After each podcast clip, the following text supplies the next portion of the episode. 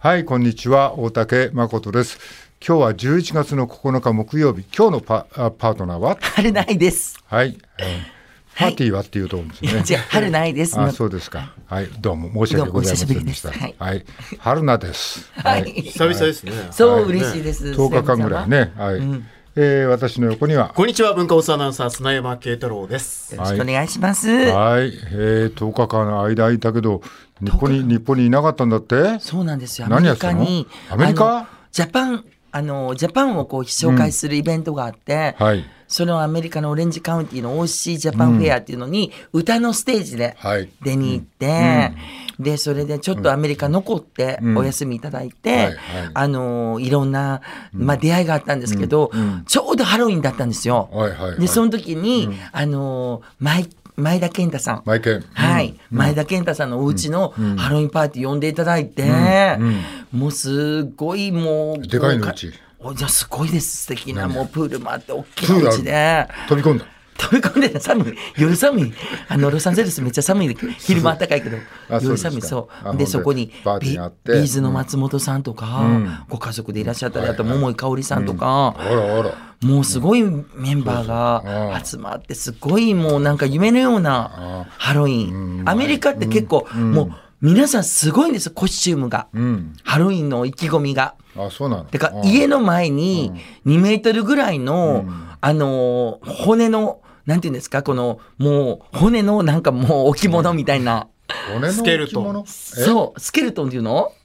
もう骨の置物。骨の置物標本標本みたいか標な本みたいな。風船じゃなくて標本？標本みたいな。何それ？恐竜？何なの？もう恐竜じゃない。骨、人間のこの骨のお化けみたいなのを、もう家の前に2メートルぐらいブワッとあったり、えマイケンのうちも。いや、マイケンさんとこももうすごいいろいろこう、デコレーションされてたけど、もうね、街歩くのがもう楽しくて、はもうハロウィングッズがもうそういうや山ほど売ってるので、私はね、どうしようと思って、こんなセクシーね、あのメイドとか、あなんかそんなんはあ寒いし夜。あどあどんな格好したの？あピカチュウの着ぐるみ。これはかぶれへんやろと思って、日本で買って、うんちょっとあの、あったかい生地のフェルトみたいな生地なんですよ。それを全部こうやって、トイレ行くときは全部上脱がなあかんけど。いいよ別にそんな そう。寒くなるけど。そんな話はいいよ。いや、風邪ひいたらあかんと思って、それ着ていったら、まさかの、あの、ビーズの松本さんの娘さんも、同じの着てたって。ええー、あるんですねってアメリカにもって言って、日本のがやっぱり生地が分厚いって言ってました。アメリカでも売ってたんだ。そう、でもみんなな、なんかね、すごいメイクもね、ゾンビメイクしてたりとか、はいはい。もうすごいなと思って、もう楽しかったな、もうあそうあっという間ですけどね。で、そんな中、私あの、まあ、日本と違ってコンビニがないじゃないですか。はい。はい。でね。結構うん。今回ホテルもね、あの、まあ、おし、あの、その歌のライブの時は撮っていただいたんですけど、残る時にホテル取るのちょっと高いなと思って、三河さんにちょっと相談したら、三河さん向こうにお家あるので、お家そうなの？いいわよって言って、汚さないでよって。言って、ー、似てる似てる。えー？とか言って、えー？いいわよってあかんのかな思ったらよかったんですけど、へで、え借りて、ほんで、三河さん家にあの、カップ麺をね、向こうで食べようと思って、あの、その、焼きそばのカップ麺が好きと、あとラーメンと何個か持って行って、あのホテルにまず最初に泊まるホテルとか行ってたんですよ。そしたらそのホテルに大事にしすぎて、私あのマヨネーズ焼きそばのカップ麺には絶対マヨネーズつけるんで、それも持っていただんですよ。それを大事に袋に縛ってたらゴミと間違えて置いていっちゃって、自分で？自分で。もう大失敗。ほんですぐにホテル電話して、日本のホテルだとちょっと置いてくれてるかもしれんからと思って、電話したらもうゴミにもう捨てました。そんな袋でキュッとしまってあったら、まあ、ゴミと思まあ、いますよね。そうそりゃそうですよね。ほんだらそこのね、うんホテルの関係者の方が、日本の方が、あの差し入れで、あの私のその歌のステージに、焼きそばの一平ちゃんと、うん。あのカップ麺のカレー味と持ってきてくれて「いやありがとうございます」って言ってわざわざ。あ、ずいぶんリーズナブルなプレゼントだね。もうそれが一番嬉しいんですよ。それを食べないとあかんから。ね、なくしたものが差し入れとして持ってきてくださったんですもんね。で向こうの人はあの、アメリカで作ってるからちょっと味がどうかわからんけどとか言ってくださって、いやもうこれがないと私はと思って、一食高い。ハンバーガーでも本当に2600円とかなんですよ。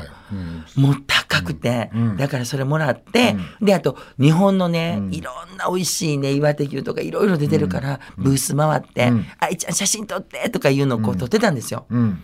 ほんで撮ってマネージャーにその焼きそば持ってもらってて、一平ちゃんをね、ほんでこううろうろしてたら、マネージャーの上鶴がねん「一平さん一平さん」って言うんですよ、ん。大きい声で。うん。いや、あんた持ってるがな。あんたの、そう、手やん。な、何よ、急に大きい声で。一平さんですってって言って、あ私、あの、その紙袋と違う方に指さしたんですよ。はい。そしたら、なんと、大谷君の通訳の水原一平さん、座ってたの。うん。私も、いやーと思って。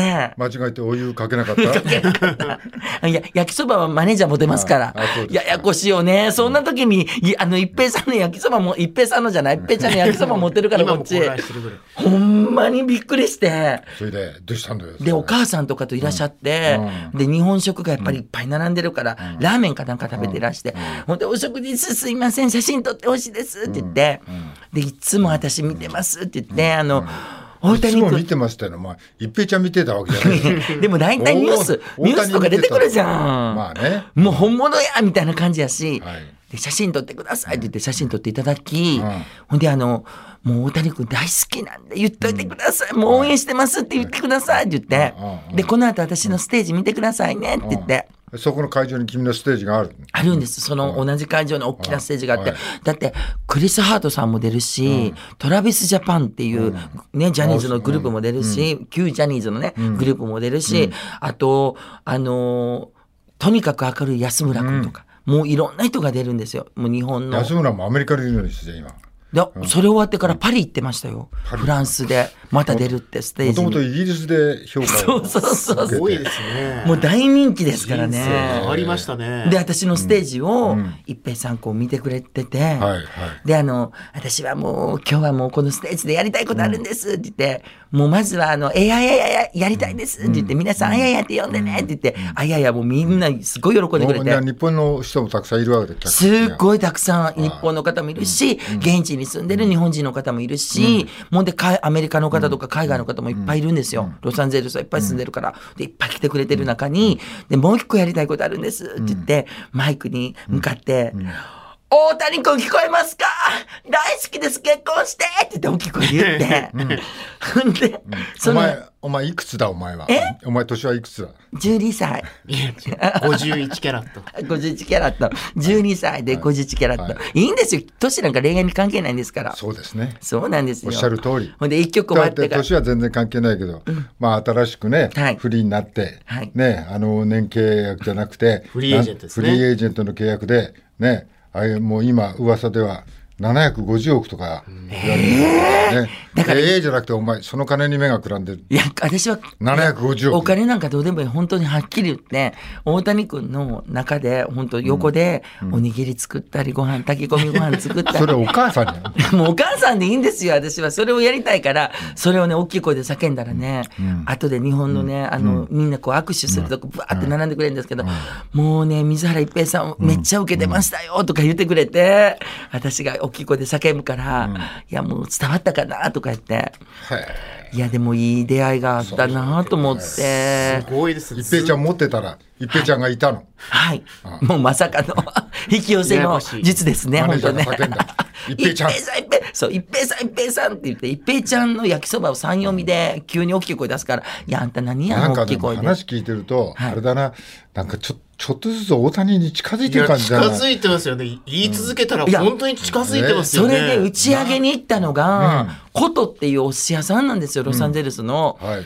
で、そこでご用意していただいたら、大谷君が、あの、ももともと一平さんがそこでババイトしてて、で、大谷君も来何？て、一平一平さんって人はそのお寿司屋さんでバイトしてた？コトってお寿司屋さんでバイトしてて、うん。で、そこで、あの、大谷君が座った大谷シートっていうのがあって、そこに座らせていただいて、あらまあ大胆な。もうで皆さん日本の方で、愛ちゃんここが大谷君座ったのよ、座ってるのよ、みたいなんで座らせていただき、もうその、あの日系のね、おじいちゃまの職人さんなんですよ、ことの。で、その人に、大谷、大谷君来たら私が結婚したい言ってくださいって言って、結構これあの言霊じゃないけど、私結婚するかもしれんね。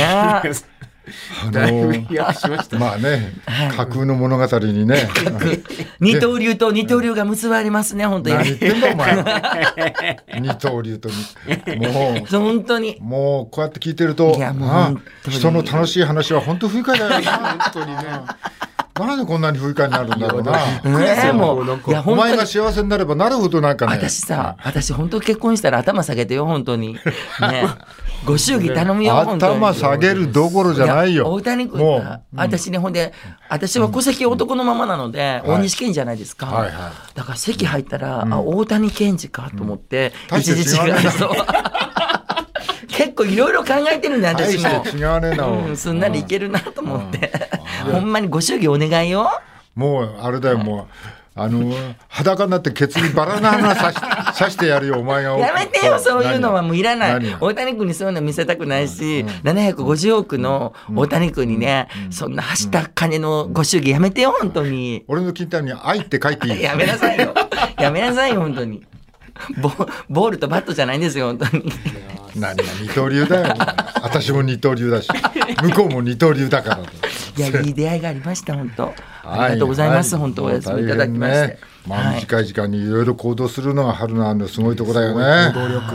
うん。すぐですね、本はい。当。もっとあれだよね。もなるしもっとあれだよ。あの、なんかこう、新しく出した洋服屋がうまくいかないとか、そういう話が俺は聞きたいんだよ。ねえ、それは本当にそうなんですよ。毎日連日アメリカでも売り上げ0円なんですけど、やっと来てこの間5000円って一回あったけど、もうあかんなと思ってね。そこでピカチュウで立てお前は。立ってろ、そこで。ほんまに、いやもうちょっとね。はいいや、はい、今日は時間がありません。慶太郎君。うん。はい、えーまず今日こちらからですね、東京新聞の22面、はい社会面なんですが、民放連などに第三第三者調査を、えージャニー氏性加害、チキラボが要望とあります。えー旧ジャニーズ事務所の創業者、ジャニー喜多川氏による性加害問題で、一般社団法人社会調査支援機構、チキラボ代表の、まあ、荻上上知紀さんですね、が昨日、えー東京都内記者会見を開き、えー民放連などに要望書を送り、性加害に沈黙を続けるテレビ業界や芸能界のハラスメント構造について、はい。第三者機関による調査を求めると発表したと、えー荻上さんは再発防止のため第三者によるメディア横断的なヒアリングが必要だと強調したと。えー荻上さんはテレビ各局が独自に調査検証し報道したのは良かったが、目指すところの1合目くらい、第三者機関によって業界全体のハラスメント構造を調べ、不適切な召集官の再発防止の具体的な対策を打ち出すことが必要だとしたとあります。なるほど。まだちょっとだけしか解明ね、テレビえーは報道してません、メディアは報道してませんよと、ちゃんとしましょうって第三者委員会を立ち上げて、まあ、ジャニーズ、旧ジャニーズえー問題だけじゃなく、まあ、業界全体のそれ以外のハラスメントも含めて、えーちゃんとしていきましょうっていうのを、まあ、あの、チキさんはね、あの番組を持ってるけど、その番組を持っている中でやるだけじゃなくて表に出てこういうふうに行動するっていうのもちょっとなんかこう筋を通してる感じがしててすごいなと私は思ってるんですけどね。うん、本当に変わらないとね。うん、次です。はい、えー続いても、こちら東京新聞ですね、神田財務副大臣、文春税を滞納、本人詳細説明避けるとあります、えー自民党の神田財務副大臣が税金を繰り返し滞納したり、税理士法に違反したりしているとの疑惑を週刊文春電子版が8日報じました。神田氏は、この日、財務省内で記者団に対し、事実じゃないものがあると述べたが、詳細な説明は避けたとあります。報道では神田氏が税金を納付しなかったことで、自身が社長を務める会社保有の資産が複数回にわたり差し押さえられたと指摘。また神田氏は税理士の資格を保有しているが、税理士に義務付けられた研修受講義務を果たしていないとの疑惑を報じたとあります。はい、えーこの人税理士の資格を持ってるんだよね。ね。えーしかも神田財務今副大臣このこの人がまあ文春があのすっぱ抜いたってたんだろうけども、まあ、税理士法にも違反してるその財務副大臣が税金を繰り返し滞納していたと。これ事実だな今までねあの政政務なんなんだっけ？政務官とか、はい。副大臣とかいろんな人があの今度の内閣に入って、まあ、54人ぐらいいるんだけどその中で随分スキャンダルスなことがあるけどこのスキャンダルスの中でもスキャンダルの中でもこれはちょっとすごすぎないかい、もし本当だとするならば。こんなことが。財務副大臣だよ。税理士の免許持った人が、知られないちょっとこれはこれはちょっと、あのーまあ、記者団に問われて違反ではないって本人は言ってるけど、まあ、詳細までは分からんけども、これもちょっとちゃんと調べて、まあ、結構大き大きなことになっちゃうんじゃないの、こうやっぱりそうすると、今まで、えー総理大臣は任命責任はありますってね、どの時にもおっしゃってるわけだけど、任命責任があります、このことに関しては重く受け止めています。とまでは発言してるんだけど、だからどうするっていう発言はあんまりしてないよね、今まで聞いてる範囲では、だから何とかしますみたいな、こうやってこうしますみたいなことは聞いてないんだけど、まあ、これもだから、重くね、受け止めて責任を感じて重く受け止めています。だけの答弁になるのかどうかここはちょっと大きな問題だなって俺は思うんだけどね。はい次です。はい、続いて毎日新聞ですね、350億円の日よけとあります、うん。はい。えー自民万博担当大臣は昨日の衆議院内閣委員会で2025年の大阪・関西万博で350億円かけて建設される木造建築物、はい。大屋根、リングと呼ばれる、まあ、大屋根について、夏の暑い時期に開催される日よけの熱中症対策として大きな役割を果たすと述べ、必要性を強調したとあります。ます。えーリングは一周およそ2キロで2023年6月に建設が始まった。完成すれば世界最大級の木造建築物となるが、巨額の費用を要することに批判も出ていると。えー自見氏は、リングについて万博の理念を示す大きなシンボルだと説明した上で、リングの下は来場者の日よけ、雨よけのスペースになると指摘、万博を担当する大臣として1日20万人をお迎えする責任がある。当然必要だし、国民にとって必要だと答弁したと。で、立憲民主党の、えー中谷氏ですね、国民は円安、物価高に苦しんでいる。その中で350億円のリングはみんな納得できないと批判したとあはい。ります。えー見出しに万博建設費天井知らずと、うん。3度目の増額否定せずっていうふうになってるね、まあ随分これは国も、まあ、大阪もね、えーお金を使うみたいだけども日よけ。はい。その話は最初からあったの？これ。当初案にはなかったんですよね。うん。なんですけど、まあ、途中から案の中に出てきて作りましょうと。うんはい。まあ、各パビリオンがあって、その周り、その上に日よけをつけるっていう、これは350億円。まあ、回廊みたいになってるやつですね。なるほどね。はい。ぐるーっと囲む形で、まあ、はい円形の建造物を作る。木造なんですかそれ、はい、木造だ。なんかあの大阪でね、前あの台風の時に、あの船がちょうど関空の,、はあの橋のところにはいはい。船がね、当たってあったねはありましたよね、そういうの。うん。結構、風とかあの辺は大阪のね、大阪こうなんかすごいと思うの、木造で そう。飛ばないのかしらって壊れないのかなとか。そそこにお金かけて、ってね。えいうか、まあそうなんだけど、はい。まあ、この後これは IR の会場になるんだよね。ん。うん。だけど、だから、まあ、言ってみれば、はい。まあ、日よけも多分だけども、うん。このパビリオンも、えー建てたと、あ万博やりましたと、全部ぶっ壊しますと。全部ぶっ返しますと。そうです一応日よけね。も建てた後にまあ解体をして、木はまあ業者にまあ販売するっていう予定にはなってるはいですね。はいはい、まあねそういう理由付けはあるかもしれないけども、まあとりあえずものすごいお金をかけて建ててそれでそのパビリオンにもね、まだあの建てるおあのお金をなんか、早急に建てなくちゃいけないから国がなんかまあ、オリジナルっていうよりかは、こう縦売りのような形で作りましょうかっていう案を出してて言っんだけど。